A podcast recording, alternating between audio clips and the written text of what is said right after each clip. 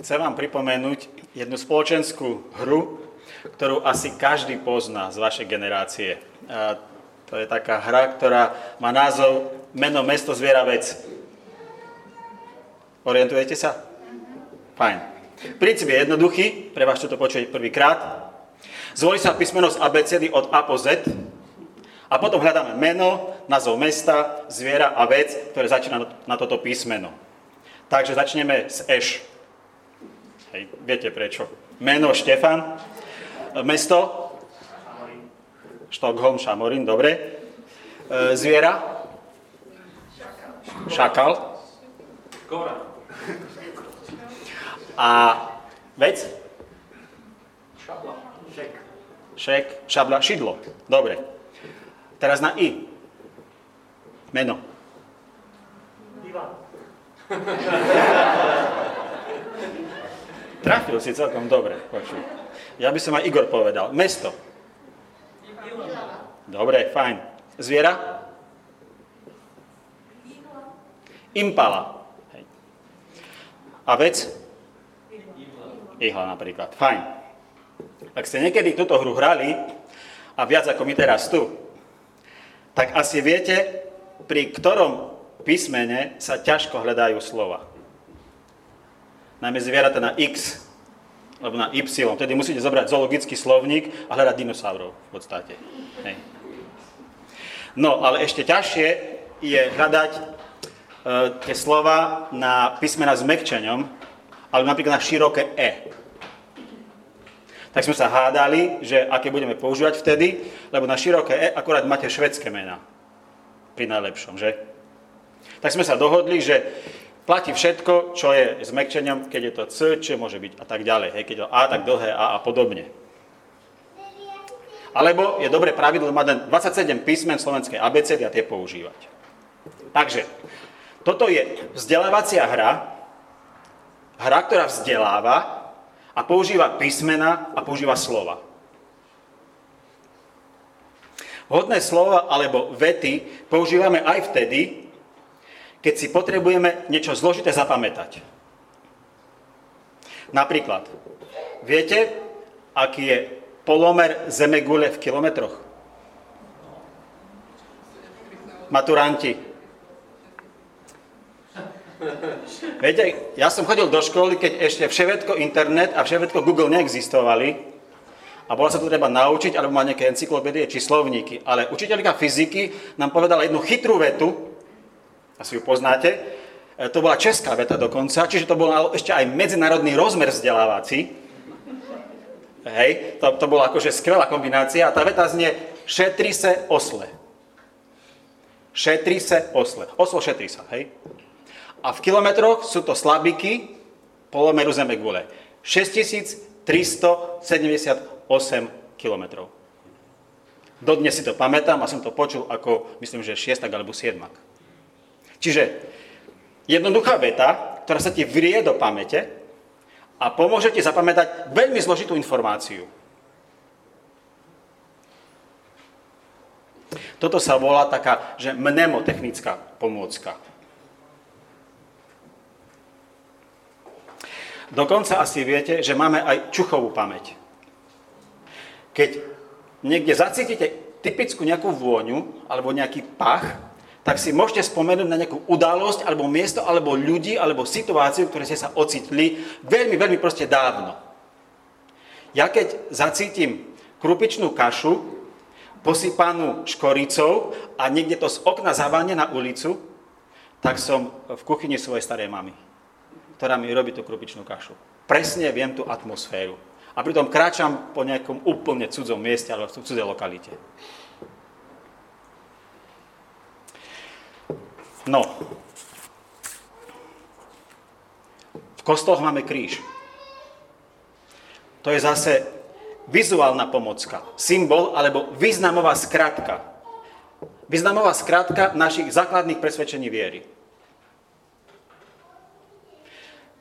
Ukážeš na kríž a povieš, kážeme ukrižovaného Krista. Kážeme, niekto bol ukrižovaný a je to Kristus. A môžeš rozprávať evanílium. A pritom je to jeden, jeden symbol. Taká pomôcka. Podobne pred nami je e, stôl pánu, večera pánova, na ktorej sa budeme podieľať o chvíľu. Tiež je to významová skratka, sprítomnenie veľkej udalosti spásy, ktorú zabezpečil Pán Ježiš Kristus. A pri nej počujeme o tej spáse, teda naše, naše ucho to vníma. Vidíš chlieb a víno, o ktorom hovoril Ježiš, že to predstavuje jeho obeď. Takže tvoje oči na to pozerajú. Keď sa odkrie poklop, tak vnímaš vôňu vína alebo aj vôňu chleba. Čiže tvoj čuch je zapojený. A keď to prijímaš, že to prehltne, že to máš na jazyku a v ústach, no tak cítiš chuť chleba, chuť vína.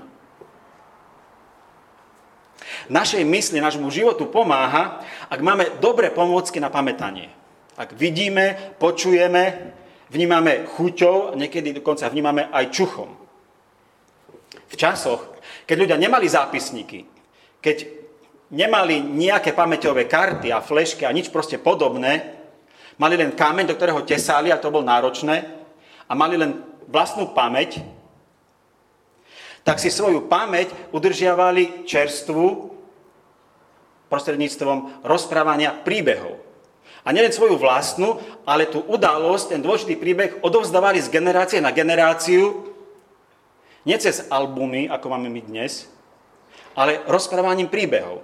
A aby tie príbehy sa lepšie pamätali, tak mali často podobu piesni, alebo aspoň básni, že mali nejaký rím alebo nejakú štruktúru. A to rozprávanie tých príbehov, tie piesne alebo básne v tej štruktúre dobre zostavenej boli dôležité pre tých, čo to rozprávali, oni sa k tomu stále vracali a bolo dôležité pre tých, čo to počúvali, aby to prijímali, aby oni to raz proste mohli rozprávať. A aby nedošlo k deformácii toho príbehu, tak on mal buď tú štruktúru v Ríme, alebo štruktúru nejak inak zostavenú. A to bolo vždy celkom dômyselné. My žijeme vo veľkom Božom príbehu. Hlavné časti tohto príbehu máme zaznamenané v Biblii. Dnes ju budete potrebovať zvlášť, tak vám odporúčam, to ešte si si nezobrali zo stola a už tam nie je žiadna asi. Tak si si zobrali, sa vám veľmi nezíde. V Biblii sú hlavné časti tohto príbehu. To, čo potrebujeme počuť my, to, čo potrebujeme odozdávať ďalšej, ďalšej generácii. Ten Boží veľký príbeh má svoju minulú časť a dokonca má aj svoju budúcu časť. Niečo sa už stalo, a niečo sa ešte len stane. No a my žijeme práve na tej hrane medzi tou minulosťou a tou budúcnosťou. Lenže naša prítomnosť sa odvíja od minulých udalostí a zároveň kráčame do budúcnosti, v ústretí tomu, čo má proste prísť. Naše dnešné postoje, naše dnešné rozhodnutia, dokonca naše dnešné činy sú ovplyvnené našou vierou v to, čo sa stalo. Ale zároveň sú ovplyvnené našou nádejou v to, čo príde. Takže moja dnešná láska, to, čo momentálne milujem, to, na čom mi záleží, to, kvôli čomu som ochotný obetovať, to vychádza z mojej viery a z mojej nádeje. Ešte raz. Moja dnešná láska. To, voči čomu som ochotný prinášať obeď a čo na to všetko milujem. Hoci to tak možno nevyjadrím. Ale v skutočnosti vychádza z toho, v čo verím a aká je moja nádej. Takže to, čo Boh urobil a to, čo pripravuje, to formuje moju prítomnosť. Jednou z dôležitých reakcií na tie Božie činy, na ten Boží príbeh, na to, čo urobil a to, čo pripravuje, je práve vďačnosť. Radostná vďačnosť. Alebo obetavá vďačnosť. A aby sme vedeli, za čo a ako ďakovať, tak k tomu náš, nám tiež samotné Božie slovo proste pomáha. My sme v tom takí veľmi spomalení. dnes, to už by bolo také nekorektné slovo, tak sa povie, že sme handicapovaní proste v tom. Hej. Dokonca už nemáme nízkych ľudí, ak ste o tom počuli, ale máme len výškovo znevýhodnených. Takže my sme takí znevýhodnení ľudia a preto, aby túto našu znevýhodnenosť a ten handicap Pán Boh nejako menil, tak nám v svojom slove samotnom dáva také pamäťové pomôcky, aby sme vedeli za čo aj ako ďakovať. Hovorí nám, kto on je, hovorí nám, aký je, hovorí nám, čo robí a prečo to robí. A toto všetko sú dôvody, vlastne také štyri dôvody vďačnosti, kto je, aký je, čo robí a prečo to robí. A nádherne toto všetko spája do takej pamäťovej pomôcky Žalm 111. Takže to je čas, keď si otvorte e, svoje Biblie. Žalm 111, v tých hnedých je to strana 618. Budem ho čítať.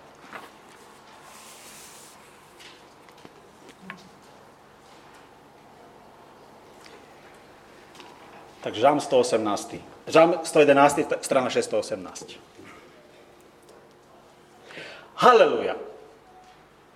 Ďakujem hospodinovi z celého srdca v kruhu úprimných zhromaždení. Veľké sú skutky hospodina, skúmajú ich všetci, čo v nich majú záľubu. Nádherné a veledné jeho dielo, jeho spravodlivosť bude trvať navždy. Zaistil pamiatku svojim divom. Milostivý a milosrdný je hospodin. Dal pokrm tých, čo sa ho boja, na svoju zmluvu bude väčšine pamätať. Silu svojich skutkov oznámil svojmu ľudu a dal mu dedictvo pohanov.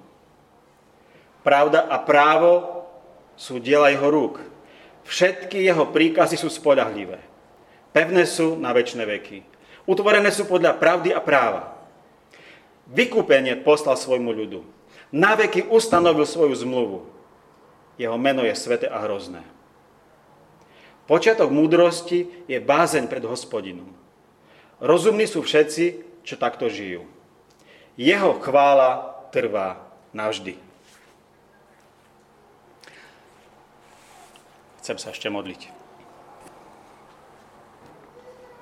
Haleluja. Chvála. Chvála Tebe, Stvoriteľu.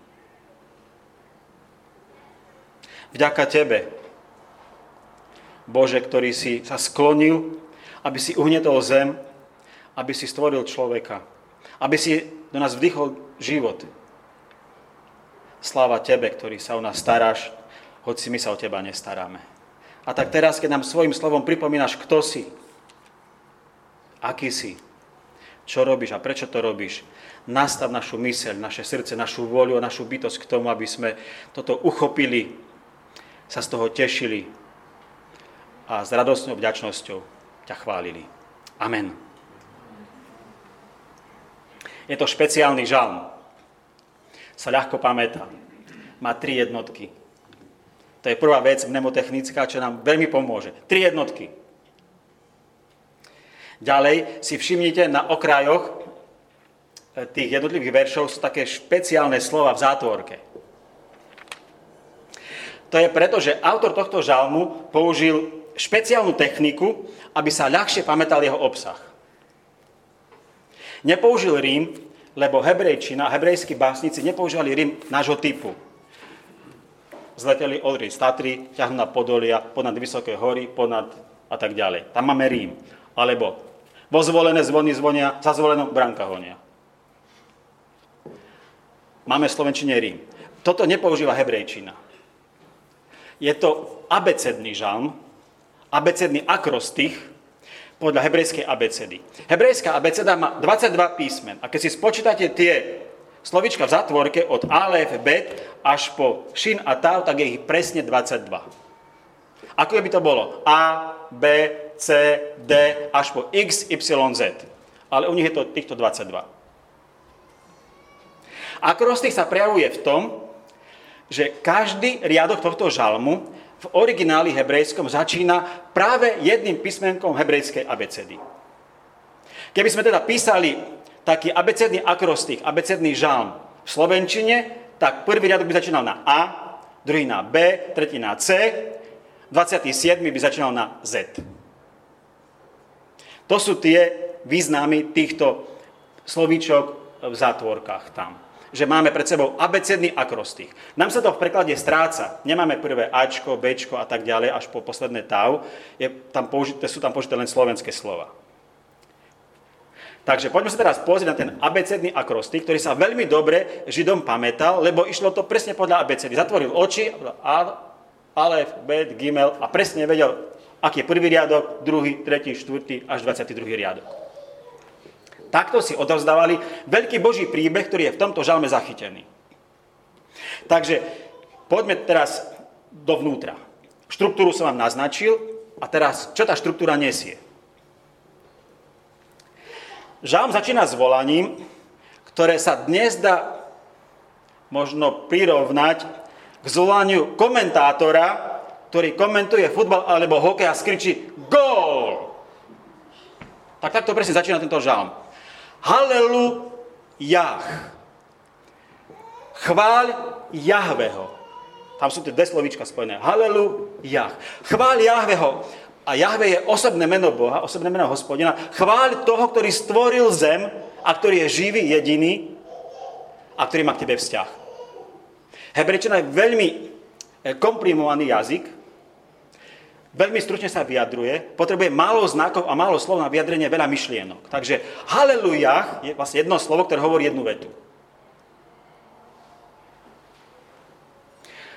Na začiatku tohto žalmu vlastne chce ten autor, ten rozprávač, ten, ktorý to hovorí svojmu susedovi, alebo otec, ktorý to hovorí svojim deťom, alebo mama svojim vnúčatám rozpráva, hovorí, zastav sa. Obzri sa. Spomeň si, pripomeň si, preruš rutinu, teraz sústreď svoje myšlienky na hospodina. To je tvoj Boh zmluvy. To je Boh, ktorý sa k tebe skloní. To je ten, čo utvoril nebo i zem. Ten, ktorý teba sformoval. Haleluja. To je na začiatku. Gól. Vyhrávame. Tu Boh vyhráva.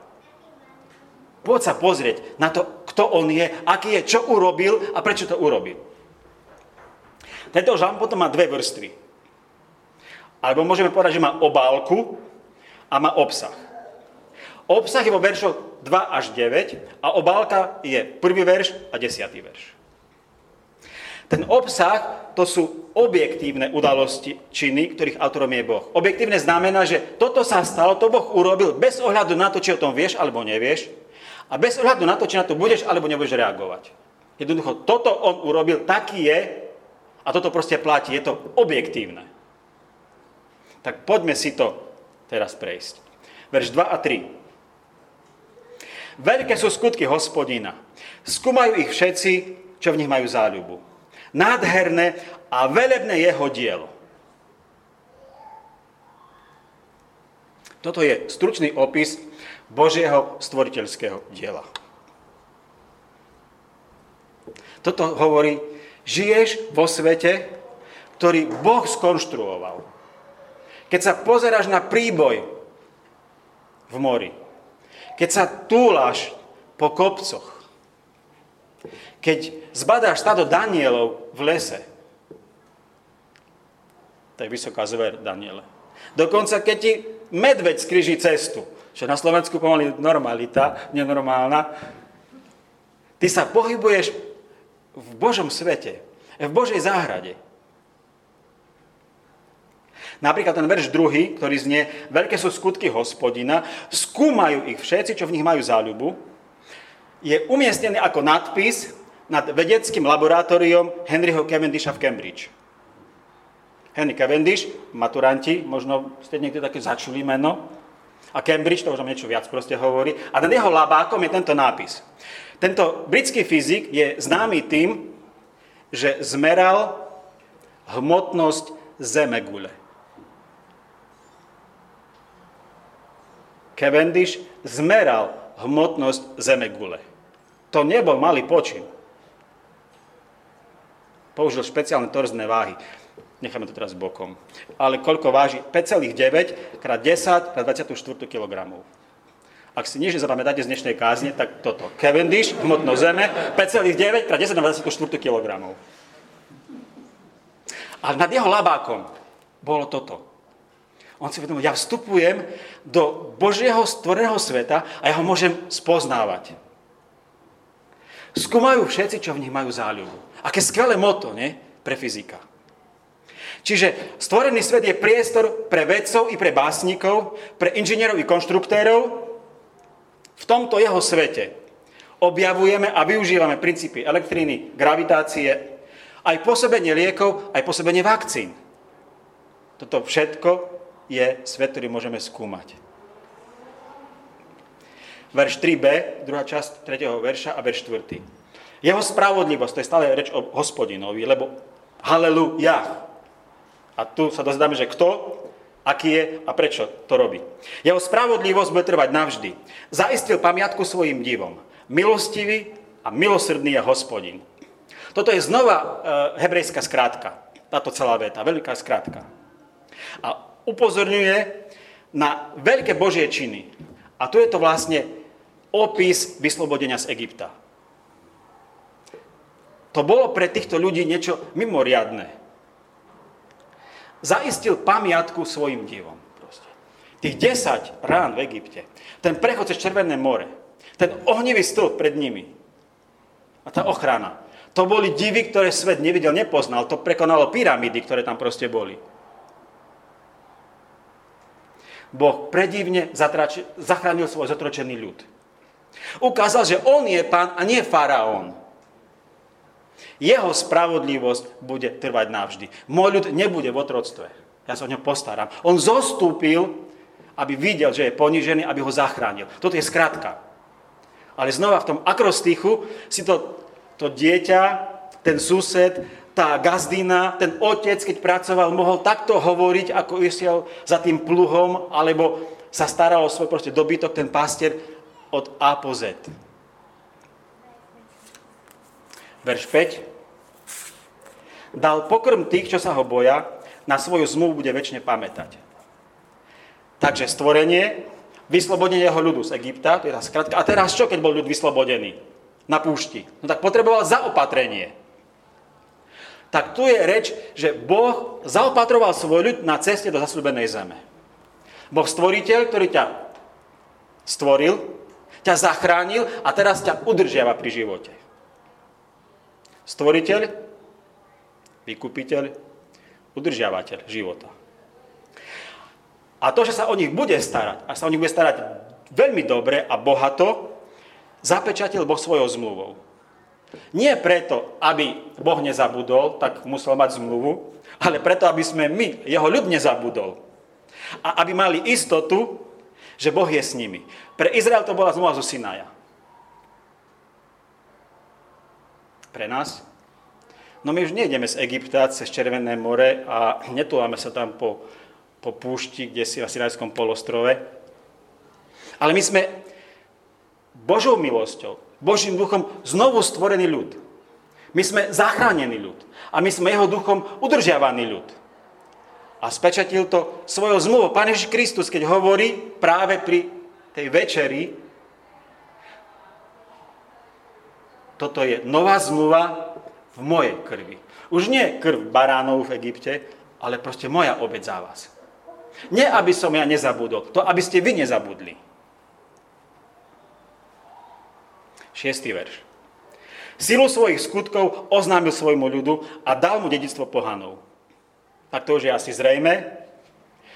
Stvorenie, vyslobodenie, udržiavanie a teraz došli do cieľa. To bolo uvedenie do zasľúbenej zeme. Toto je vrchol pozemského zapatrenia pre Boží ľud. Sú v krajine, ktorá oplýva mliekom a medom. To im mala pripomínať táto časť toho akrostichu. Pre nás zasľubenou zemou nie je ani chorvátska, ani hurgácka pláž. Ani Palestína. Čo je pre nás? Pre nás putníkov. Nové nebo nová zem, ktoré Boh obnoví pri tej záverečnej rekonštrukcii svojho stvorenia. A to je odkaz na to, čo ešte len príde. Čo ešte len príde. Niečo bolo, sa už stalo, a toto ešte len príde. Takže v tomto akrostichu, v tejto časti si mal ten poslucháč tohto žalmu, ktorý mal čítať. Kňazi to mali čítať, alebo zákonníci to mali proste prečítavať pravidelne. Myslím, že raz za 5 rokov sa dostali aj k tomuto textu, minimálne, takže to za jednu generáciu vedeli si mnohokrát pripomenúť. Ale otcovia to mali na starosti, aby tomu vyučovali svoje deti. Tak tu si pripomenuli, že áno, Boh sa o nás postaral tak, že nám dal skvelú zem. Verš 7 a 8. Pravda a právo sú diela jeho rúk, všetky jeho príkazy sú spolahlivé. Pevné sú na väčšie veky, utvorené sú podľa pravdy a práva. Takže keď už došlo tej zasľúbenej zeme, tak teraz čo prichádza na rád? No ako v nej majú žiť? Ako tá partia, čo sa takmer roztratila na púšti, nedávno ste to s tým prechádzali. Hej. Taký dobrý názov to malo. Ako sa to volalo? Cesta divočinou. Cesta divočinou. No tak buď ťa divočina zožerie, alebo sa zdivieš ty. Hej. Ale oni došli veľmi komplikovane, no a teraz tam majú žiť. No ako? Tak to je, že život bude pod jeho vládou. Život pod autoritou jeho slova. Pravda a právo sú dela jeho rúk. Všetky jeho príkazy sú spolahlivé. To je poukaz na to, že Boh ti na zmluve, v zmluve zo Sinaja návod na život, ktorý Boha oslávi a pre teba bude požehnaním. Tak to je pripomenutie. Toho sa proste drž. Len tak tvoj život bude funkčný. Ľudské normy a ľudské úsudky sú dočasné a relatívne. Dokonca niekedy sú nespoľahlivé. Niekedy pokrivené a niekedy aj škodlivé. Ak má byť niečo dobré, správne a trvalé, tak to musí vychádzať z Božích princípov. Gravitáciu neoklameš. Božie zákony takisto nemôžeš ignorovať. No, oni sú, oni proste platia. Lebo sú utvorené podľa pravdy a práva. Teda sú na tých najlepších základov. Nie sú populistické, nie sú romantické. Sú jeho.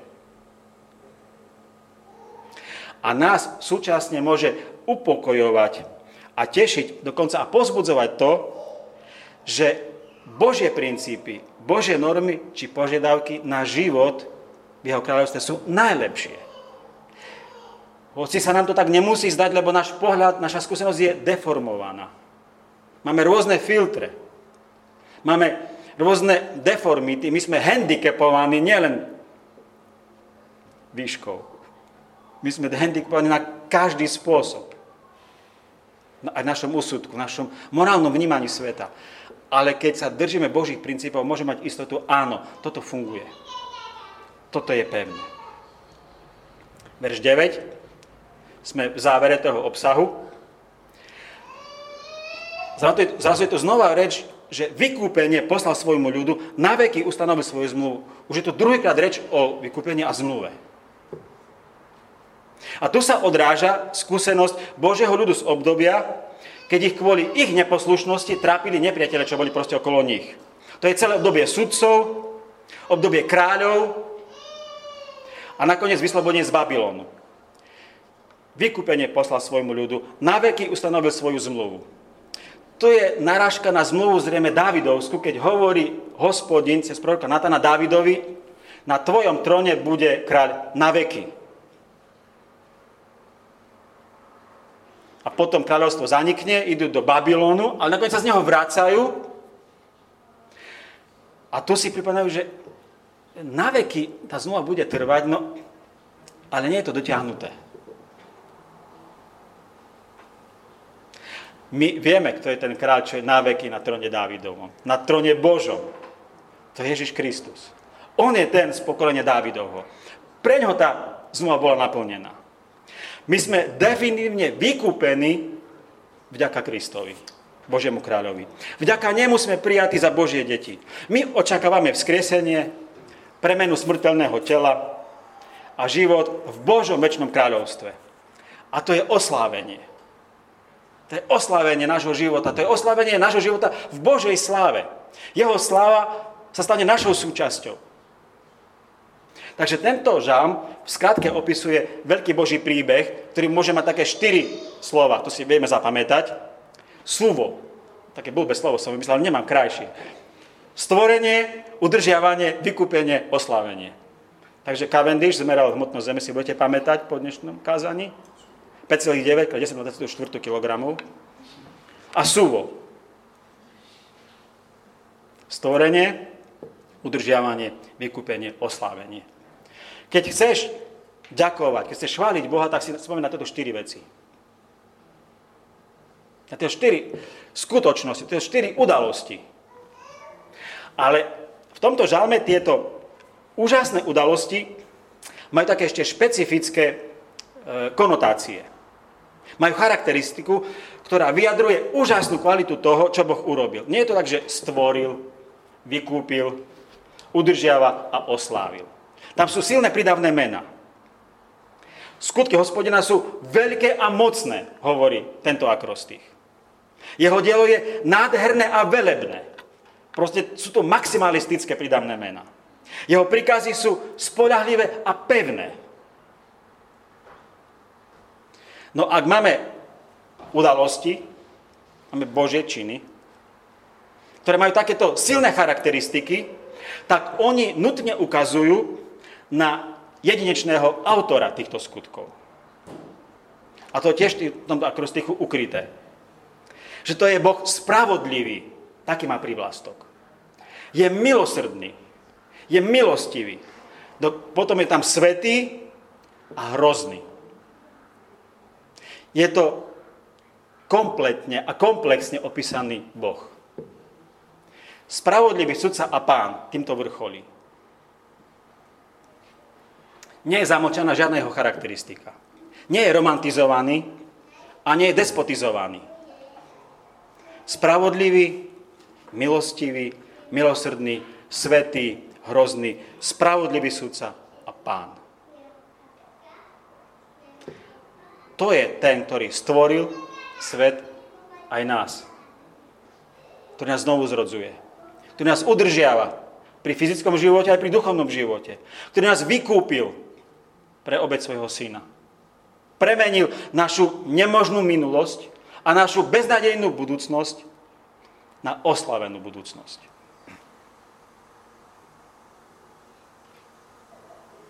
Ak pravda a právo pochádzajú od Boha, tak potom on má autoritu zákonodárcu aj sudcu. Preto je svetý a hrozný, je spravodlivý sudca a preto je pán. Pre tých, ktorí ho odmietajú, je nakoniec hrozný. Toto nezatajuje, nezamlčiava Božie slovo. Lebo je pravdivé. A toto je súčasť pravdy o Bohu. Ale zároveň pre tých, ktorí ho milujú a ktorí sa mu podávajú, je, je milostivý.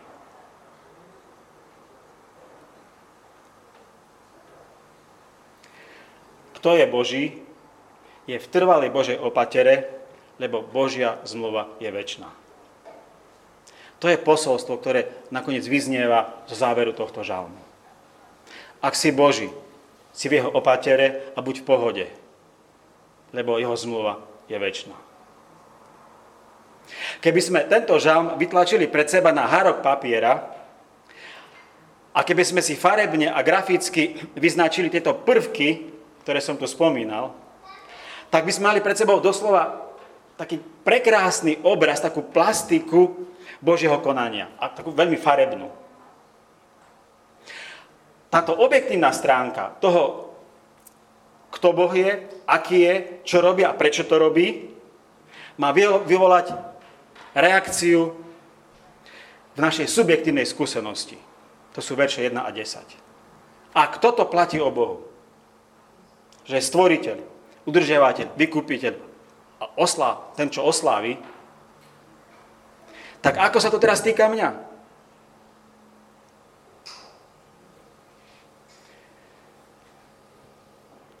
Ak viem, čo Boh urobil a aký je, to ma vedie k oslave Boha vďačnosti. Haleluja! Oslavuj, ďakuj, vyvyšuj, chváľ, tiež sa z hospodina. Ako? Prvý verš. Ďakujem hospodinovi z celého srdca v kruhu úprimných zhromaždení. Takto. Jednoduchý návod. Teda radujem sa, hovorí iný žalm, keď mi hovoria, poďme do domu hospodinovho, poďme tam, kde sa stretneme. Môžeš sa radovať a tešiť z hospodina každé ráno, každý večer doma. Pri svojej práci, pri svojich potulkách, pri svojej šoferovaní, ale Boží ľud sa raduje spolu z hospodina. Spoločné stretnutie je miestom, kde máme záväzok prejavovať vďačnosť Bohu. Sme zhromaždením ľudí, ktorí chvália a oslavujú Boha za to, aký je. Sme zhromaždením ďakujúci za to, čo urobil. Za to mu ďakujeme, čo robí aj medzi nami, aj s vami tu. A ďakujeme mu za to, čo plánuje ešte len spraviť. Teda ďakujeme za Božie slova a za Božie činy. A máme to prejavovať a opäť je tam to skryté v tom akrostichu z celého srdca. A toto je podobne maximalistické, ako sú maximalistické opisy Božieho požehnania. Z celého srdca toto znamená chvála z jadra. Chvála z centra našej bytosti. Teda nie povrchná, nie stereotypná, len taká náokolo, taká unudená, taká liturgicky povinná. To je chvála maximálna. Z celého srdca toto znamená, opäť je to významná skrátka, zápoj všetky zložky bytosti. Myseľ, voľu, emócie a telo. Milovať budeš Boha, poznáte to prikázanie? Z toho svojho srdca, mysle, sily, duše. A to je to skrátka. Z celého srdca to znamená maximalisticky. Myseľ, voľa, emócie, telo. A vďačnosť a uctievanie prejavujme dávaním. Dávam z požehnania, ktoré mi Boh požehnal. Nikde nám zo svojho. My nežijeme vo svojej záhrade, my žijeme v Božej záhrade. Toto nie je náš svet. To nie je len môj život. To nie je moja firma. To nie je moja vyplata. To nie je moje auto. To nie je môj byt. Dokonca nie sú moje deti iba. To je požehnanie, ktoré som dostal. Ktorý stvoril, zachránil, udržiava a vykupuje. Takže tento žalm nám pripomína Božie činy a Božie slova a povzbudzuje nás k tomu, aby sme s vďakou prijali výsady, ktoré vyplývajú z Božieho povolania a vykúpenia. A tak človek, ktorý pozná, ktorý rešpektuje a prijíma to, čo Boh urobil a čo Boh povedal, je múdry v Božom zmysle slova. Tak to končí e, tento žalm. Lebo takýto človek, ktorý pozná, rešpektuje, príjma, čo Boh urobil a čo Boh povedal, vo svojom charaktere odráža práve Božie morálne črty. A to je zámer vykúpenia. Aby sme odrážali stvoriteľa. Lebo sme stvorení, sme vykúpení, sme udržiavaní a budeme oslavení na jeho obraz. A to je múdrosť života. A na záver niekoľko odrážok, ako môžeme, ako môžeš ty chváliť hospodina, ako môžeš ďakovať. Vďačne, radosne a štedro dávaj. Chváľ ho a ďakuj mu za to, kým je. Chváľ ho a ďakuj mu za to, čo urobil. A teraz to môže byť vďačnosť za jeho globálnu milosť, tú objektívnu že jeho dážď páda na celý svet, na spravodlivých a nespravodlivých. Že funguje tento svet vôbec, aj keď je globálne bezbožný.